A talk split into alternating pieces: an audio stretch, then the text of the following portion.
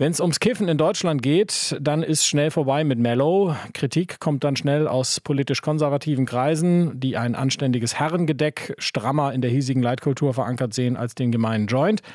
Auch Polizei, Justiz und Suchtexperten haben ihre Bedenken. Trotzdem hat sich die Ampelkoalition vorgenommen, Marihuana und Haschisch für Volljährige legal zu machen. Entstigmatisierung, bessere Aufklärung und ein Eindämmen des Schwarzmarkts sind da die Argumente.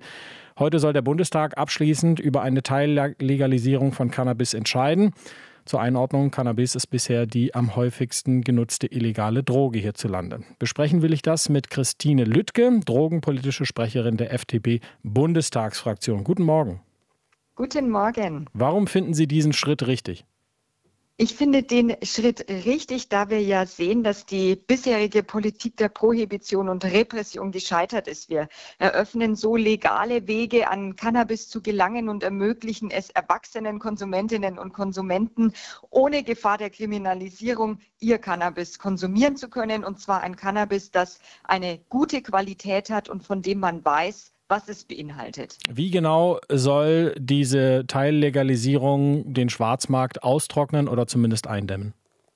Indem wir zwei legale Bezugswege für Erwachsene für Genusscannabis schaffen. Zum einen durch den Eigenanbau. Im Gesetz steht, dass bis zu drei weibliche Pflanzen quasi persönlich zu Hause aufgezogen werden können und dass dort geerntete Cannabis dann auch verwertet werden darf. Und zum anderen ermöglichen wir den sogenannten gemeinschaftlichen Eigenanbau in den Cannabis-Clubs, wo hm. dann in Vereinsform oder Genossenschaftsform gemeinsam ähm, auf nicht kommerziellem Wege Cannabis angebaut werden kann. Frau Lüttke, Menschen sind ja oft wie Wasser, äh, die nehmen den Weg des geringsten Widerstands. Ähm, jetzt darf man laut diesem Gesetz auch 25 Gramm legal jederzeit mit sich in der Öffentlichkeit rumtragen. Ähm, das könnte ihnen ja auch einfach dann Dealer machen und äh, die ganze Geschichte würde dem Kleinhandel einen Schub geben, beklagt zumindest die Polizei.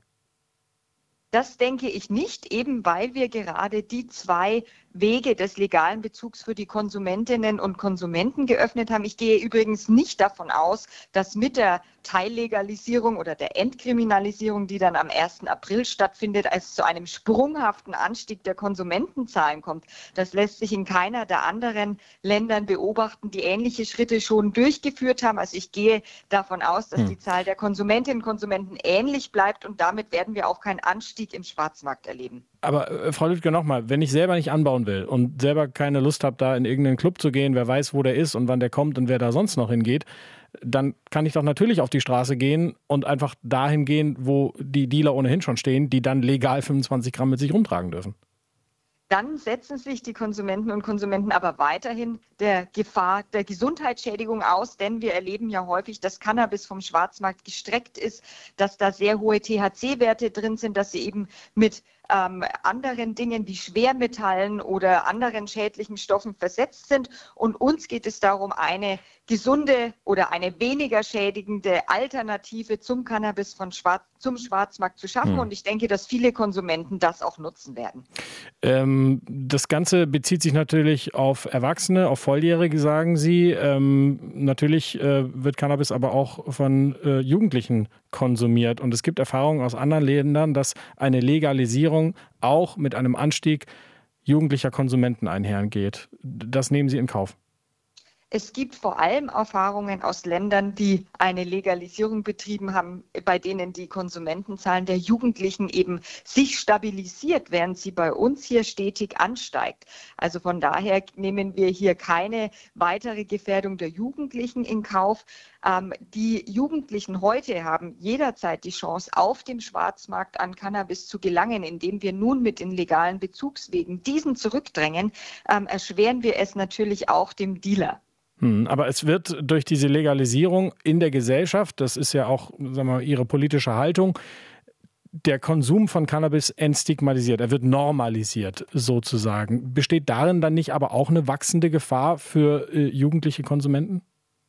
Im Gegenteil, indem wir mehr über Cannabis sprechen und auch mehr über die Risiken von Cannabiskonsum sprechen, klären wir auf, betreiben wir Prävention und führen dazu, dass Erwachsene ein, eine gute Entscheidung, eine mündige Entscheidung für sich treffen können und einen verantwortungsbewussten Umgang mit Cannabis pflegen können. Hm, jetzt steht in dem Gesetz, äh, Sie haben es schon gesagt, dass man 25 äh, Gramm mit sich herumtragen darf. Man kann äh, bis zu 50 Gramm in der Wohnung aufbauen, aufbewahren, drei Pflanzen zum Anbau haben. Es gibt diese Cannabis-Clubs, die auch äh, Regeln unterliegen. Haben Sie sich denn Gedanken gemacht, wie eine effektivere Aufklärung aussehen soll?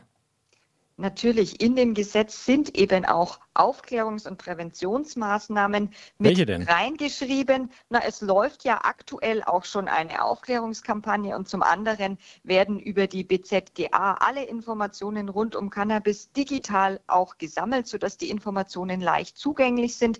Die Cannabis-Clubs brauchen einen Jugendbeauftragten und ein Jugendschutzkonzept und das wird dann auch im Gegensatz zum Schwarzmarkt übrigens kontrolliert werden. Das sagt die drogenpolitische Sprecherin der FDP-Bundestagsfraktion Christine Lüttke. Der Bundestag will ab heute Mittag abschließend über eine Teillegalisierung von Haschisch und Marihuana für Erwachsene in Deutschland entscheiden. Frau Lüttke, vielen Dank für Ihre Zeit heute Morgen. Vielen Dank. RBB 24 Inforadio vom Rundfunk Berlin-Brandenburg.